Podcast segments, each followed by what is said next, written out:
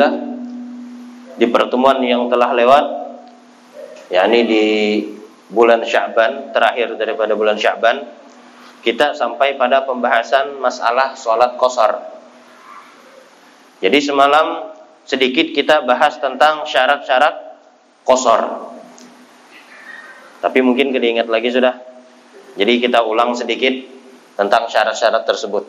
Jadi ujar sidin semalam faslun syurutul qasri sab'atun ayyakuna safarahu marhalatain wa ayyakuna mubahan wa ilmu bijawaz wal ilmu bijawazil qasri wa niyatul qasri indal ihram wa an takuna salatu ruba'iyatan wa dawamu safari ila tamamiha wa alla yaqtadiya bi mutimmin fi juz'in min salatihi.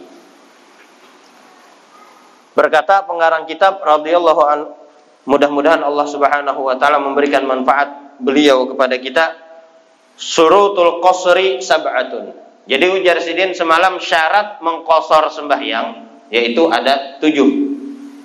Kan yang namanya kosor semalam yaitu adalah menjadikan sholat yang asalnya empat rakaat jadi dua jadi dua rakaat. Adapun menggabung duhur lawan asar atau asar dengan duhur di waktu asar, maka itu namanya jama. Ini sudah kita bahas malam. Kalau menjama, andakan niatnya, terserah aja hendak waktu takbiratul ihram kah atau ketika waktu sembahyang.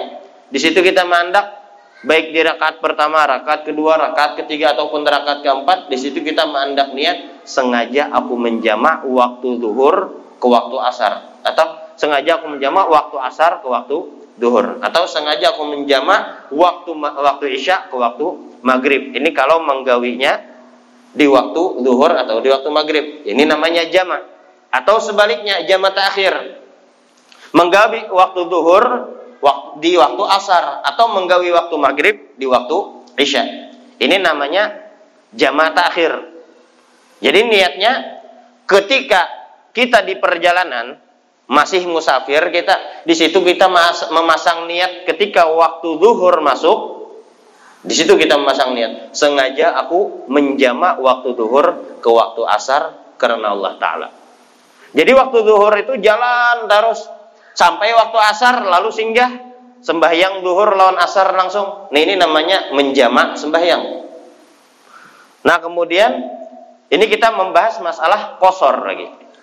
Yang namanya menjama tadi yaitu adalah mengumpulkan dua sembahyang di satu waktu.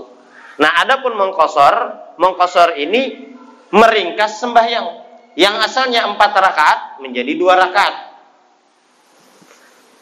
Syurutul qasri sab'atun ujar sidin. Syarat mengkosor itu ada tujuh syaratnya. Yang pertama ayyakuna safaruhu marhalatain.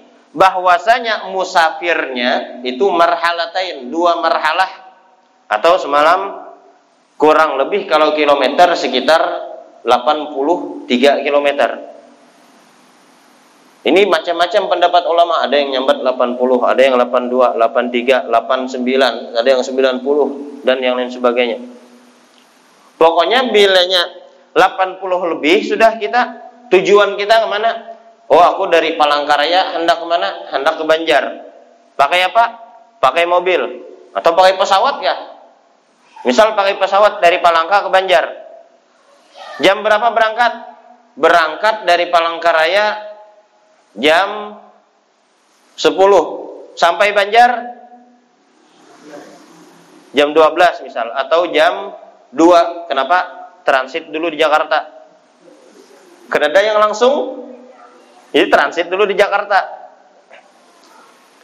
Ini kalau pakai pesawat kita kadang-kawa, kadang-kawa menggawi. Kenapa?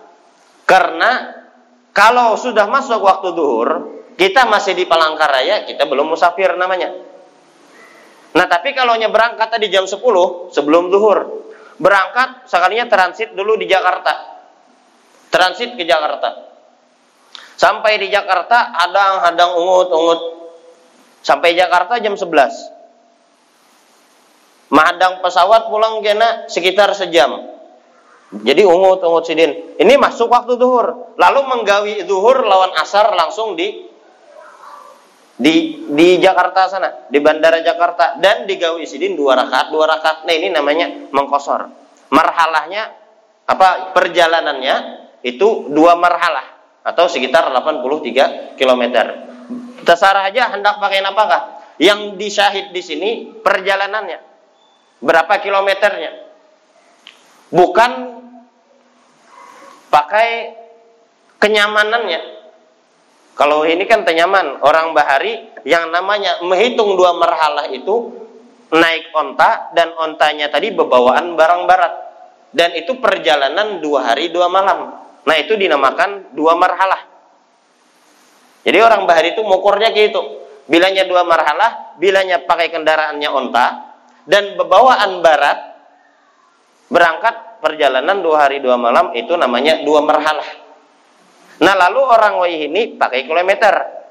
Berapa kilo aja satu marhalah itu dua marhalah itu berapa kilo? Maka berbeda pendapat ulama. Ada yang menyambat 80, ada yang 82, 83 dan seterusnya. Kita ambil yang 83 misal. Jadi kalau perjalanan kita 83 km, maka boleh kita mengkosor sembahyang kita kalau kita sudah keluar dari dari Palangkaraya tapi kalau masih di Palangkaraya, maka pian kada kawa mengkosor kada kawa, menjama kada kawa. Kenapa? Karena pian masih di Palangkaraya. Status masih mukim, masih mustautin. Mukim atau mustautin. Yang namanya mukim lain orang asli Palangka. Itu mukim. Artinya tuh kenanya ada mudik kena. Ada buli kampung. Ini mukim.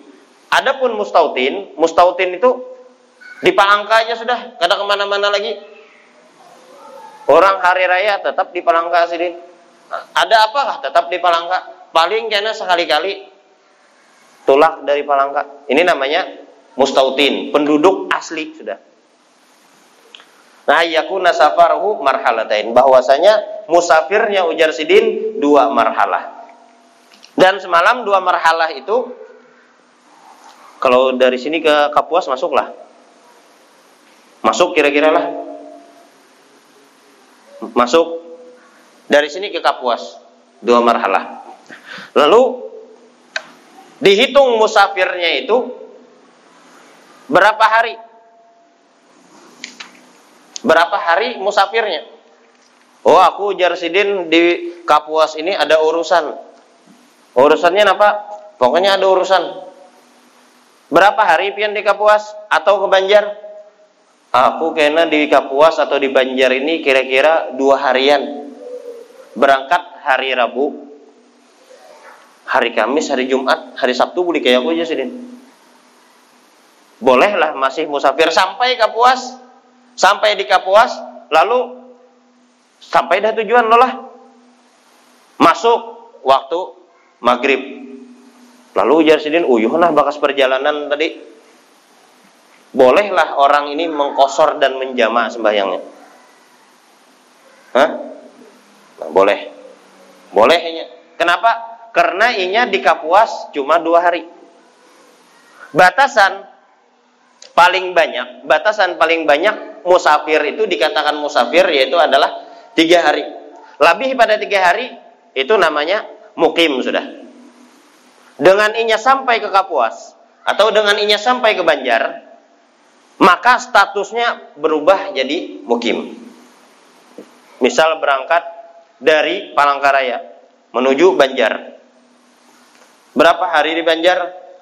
Aku Jarsidin di Banjar kira-kira seminggu. Seminggu di Banjar. Ini kan lebih dari tiga hari. Dan tiga hari ini kada dihitung hari keberangkatan dan hari hari sampai di Banjar dan hari keberangkatan itu kada dihitung. Hari sampai hari apa? Tulak hari Rabu. Sampainya hari apa? Misal hari Kamis sampainya. Kenapa bisa? Sidin singgah-singgah. Singgah di di Kapuas, di Pulang Pisau singgah bermalam di Kapuas. Anu di Pulang Pisau bermalam. Atau singgah-singgah sampai dua hari perjalanan ke Banjar. Maka hari kedatangan itu dihitung. Hari datangnya apabila oh sampai Banjar hari Kamis. Tolak hari Rabu sampai Banjar hari Kamis. Maka dihitung dari hari Jumat, Sabtu, Minggu. Nah, jadi kalau Jasidin aku hari Senin bulik masih boleh mengkosor dan menjamak di Banjar tadi. Walaupun ungut-ungut aja di hotel misal atau di rumah keluarga ungut-ungut aja kada ke mana-mana, berjalanan kada apa-apa kada, berdiam pang. Maka boleh tetap mengkosor dan menjamak. Cuma mengkosor ini sebujurnya kada dianjurkan benar. Kada dianjurkan benar, kenapa? Karena salah satu madhab Imam Abu Hanifah kalau safarnya, musafirnya cuma dua marhalah, ujar Imam Abu Hanifah kada boleh mengkosor. Ujar Imam Syafi'i boleh. Ujar Imam Abu Hanifah kada boleh. Mazhab Imam Abu Hanifah bilanya cuma dua marhalah kada boleh. Tapi kalau tiga marhalah wajib mengkosor. Ini mazhab Abu Hanifah. Tapi kalau mazhab Imam Syafi'i dua marhalah silahkan hendak hendak mengkosor apalagi tiga, apalagi lebih bahasanya. Contoh ya Pak, contoh tiga marhalah tuh berapa kira-kira lah? Perjalanan tiga hari pakai ontak gitu nah, membarat. Kalau 8, 83 berarti anggap tambah 40 kiloan lagi lah. 120-an atau 130-an misal. 130 kilometer Nah maka madhab Imam Imam Abu Hanifah wajib mengkosor. Nah jadi orang yang mengkosor sebujurnya kadang terlalu dianjurkan. Cuma ujar kita hendak lakas. Lawan tenyaman. Hendak lakas lawan hendak teringkas. Lalu menggawi mengkosor. Boleh lah, boleh kan masalah. Boleh, cuma kada terlalu dianjurkan. Amunnya kawa sempurna lebih baik sempurna bahasanya. Cuma bilanya hendak lakas tadi daripada begasakan ujar kita ini supir nih singgah gesen makan aja. Ini aku ke WC. Belum lagi sembahyang. Sembahyang menempat rakaat, empat rakaat, delapan rakaat berapa waktu? Busia tuntung sembahyang, orang tuntungan makanan sudah. Parut lapar pulang ujar sidin. Baik aku mengkosor ha. Nah, ada masalah. Nah jadi mengkosor ini sebujurnya kada terlalu dianjurkan. Cuma bila sudah tiga marhalah, sudah tiga, tiga, tiga marhalah, mau, e, karena madhab Imam Abu Hanifah mewajibkannya, maka di situ kita dianjurkan. Atau misal orangnya ujarnya, bah wajar mengkosor-kosor sembahyang jar, yang empat dijadikan dua, Empat tetap ya empat ujar sidin. Koler aku mengkosor. Nah orang nang kini yang kada aku mengkosor nih lebih abdul sidin mengkosor ketika sidin musafir. Kenapa? Sidin sidin kada aku mengkosor. Cuma mun kayak kita nih rancak musafir perjalanan ah, ambil nang ringkas aja tempulo ada gratisan kisahnya. Tempulo ada gratisan dua rakaat. Ambil yang gratis. Cuma ini kada masalah. Cuma ini kita berpandai masalah abdul atau kadanya aja. Boleh kadanya, boleh. Abdul kadanya tergantung. Kalau perjalanannya cuma dua marhalah, masih kurang abdul. Tapi kalau sudah tiga marhalah, dipersilahkan. Abdul sudah. Kenapa? Karena kalau dua marhalah tadi masih ada khilaf ulama kan. Imam Syafi'i, ujar Imam Syafi'i, dua, ujar Imam Abu Hanifah, tiga. Kalau sudah tiga marhalah atau empat marhalah, kada ada khilaf lagi. Maka sudah afdol.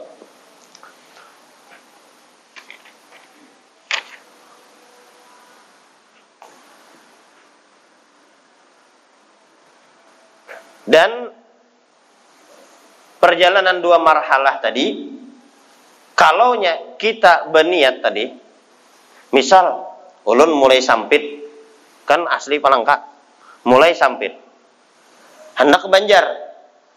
Mulai sampai bisukan, jalan bisukan sampai sini waktu zuhur. Maka status ulun ini berubah. Yang asalnya musafir jadi mustautin lagi. Jadi penduduk asli lagi. Maka kata kawal lagi mengkosor. Cuma ada ulama yang mengatakan boleh menjama. Ulama yang mengatakan ada, cuma ini lama Kawa dipakai tapi nya.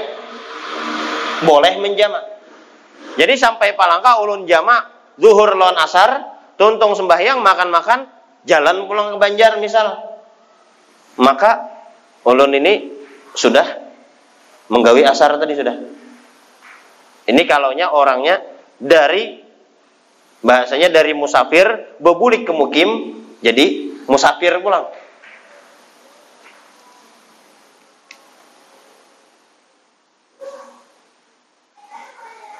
Wa illam ya'lam inqidhaha fi tilkal muddah bal tuqi inqidhaha fi ayyi waqtin wa huwa azim ala rahil ba'da inqidha'iha lam yantahi lam yantahi safarahu illa ba'da inqidha'i 18 yawman sihahan fa yajuzu lahu tarakhus wa tilkal muddah yatarakhas fiha bi rukhasis safar kulliha wa ba'da inqidha'i muddatil madhkur la yajuzu lahu tarakhus nah seandainya Seandainya ujar Sidin orang ini tulak musafir.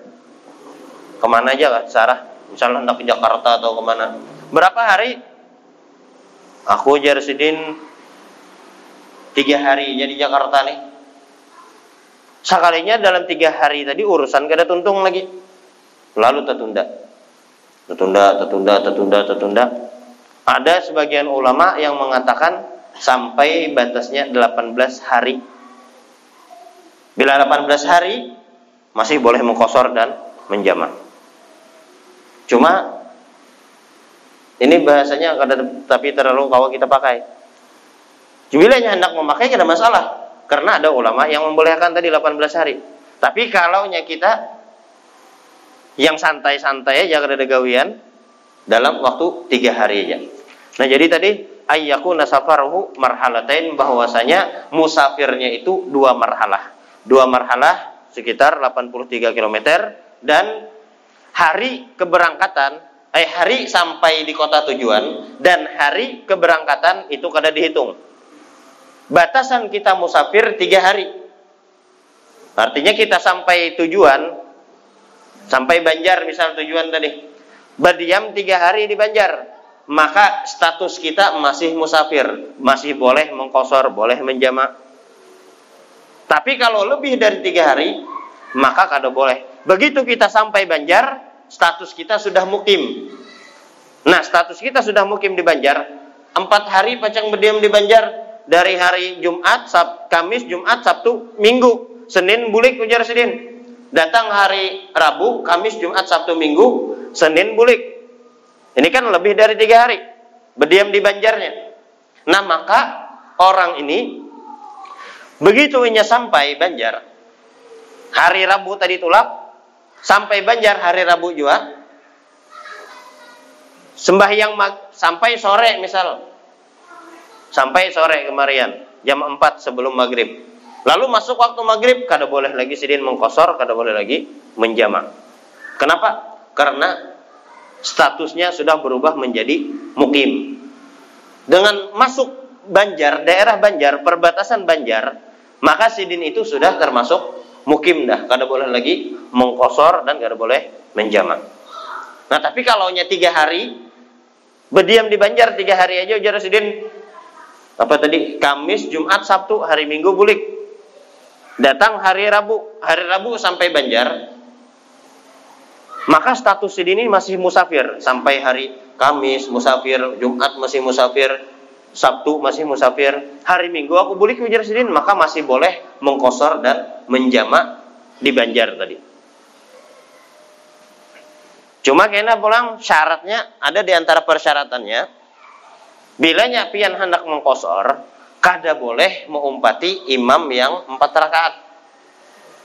Bilanya imam empat rakaat pian wajib empat rakaat juga. Itu karena pembahasannya di pertemuan yang akan datang. Mudah-mudahan kita semua diberikan taufik dan hidayah oleh Allah Subhanahu wa taala untuk melakukan perbuatan taat yang diridhai Allah Subhanahu wa taala dan mudah-mudahan Allah Subhanahu wa taala memberikan rezeki yang halal lagi berkah dan melimpah kepada kita dan mudah-mudahan Allah Subhanahu wa taala memberikan taufik dan hidayah kepada kita untuk mengamalkan apa yang kita pelajari dan mudah-mudahan Allah Subhanahu wa taala memberi mengumpulkan kita bersama orang-orang yang salihin. Kita semua dijadikan hamba-hamba yang salihin yang istiqamah yang selalu bertaubat kepada Allah Subhanahu wa taala. Dan mudah-mudahan kita semua meninggal dalam keadaan husnul khatimah ma'al afiyah. Ala hadiniyah wa ala kulli nabiy salafun salihun.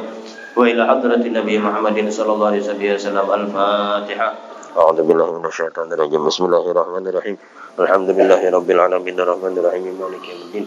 إياك نعبد وإياك نستعين. اهدنا الصراط المستقيم. صراط الذين أنعمت عليهم غير المغضوب عليهم ولا الضالين. آمين. آمين. بسم الله الرحمن الرحيم. الحمد لله رب العالمين والصلاة والسلام على أشرف الأنبياء والمرسلين سيدنا ومولانا محمد وعلى آله وصحبه أجمعين. ربنا انفعنا بما علمتنا ربي علمنا الذي ينفعنا ربي فقنا وفقه أهلنا وقربة لنا في ديننا. ما أهلك وترين توتك ربي وفقنا ووفقهم لما ترضى قولا وفعلا كرما وارزق الكل حلالا دائما وأخلات في علما حظ في الخير ونكفى كل شر. ربنا واصل لنا كل شؤون وكرم برضا منك العيون وقضانا ربنا كل دين قبل أن تأتينا رسل ونور واغفر واستر تكرم من ستر وصلاة الله تخشى المصطفى. من إلى الحق دان والوفاء بكتاب في للناس شفاء وعلى الآل الكرام الشرفاء. وعلى صحب المصاب القرار. اللهم اهدنا بهداك. واجعلنا ممن يسارع في رضاك ولا تولنا وليا سواك. ولا تجعلنا ممن خالف أمرك. وعصاك وحسبنا الله نعم الوكيل. ولا حول ولا قوة إلا بالله العلي العظيم. وصلى الله على سيدنا محمد وعلى آله وصحبه وسلم. والحمد لله رب العالمين. Insya Allah malam isuk uh, dimulai ulun ada niat hendak me, siapa yang hendak umpat tahsinul kiraah membagusakan bacaan. Jadi dari habis maghrib sampai habis isya setiap malam Jumat insya Allah di masjid sini. Jadi siapa yang hendak uh, membagusi bacaan tajwidnya gitu nah. Supaya uh, apa bacaan Fatihahnya bujur, apalagi sudah bebinian kan, kita ini jadi imam kena di rumah tangga kita. Atau yang belum kawin misalnya ada juga hendak belajar silahkan aja. Kita tahsinul kiraah namanya, membaiki bacaan tajwid kita. Mudah-mudahan diberikan istiqomah oleh Allah Subhanahu wa taala dan dilancarkan dan kita semua diberikan keridhaan oleh Allah Subhanahu wa taala. Amin ya rabbal alamin.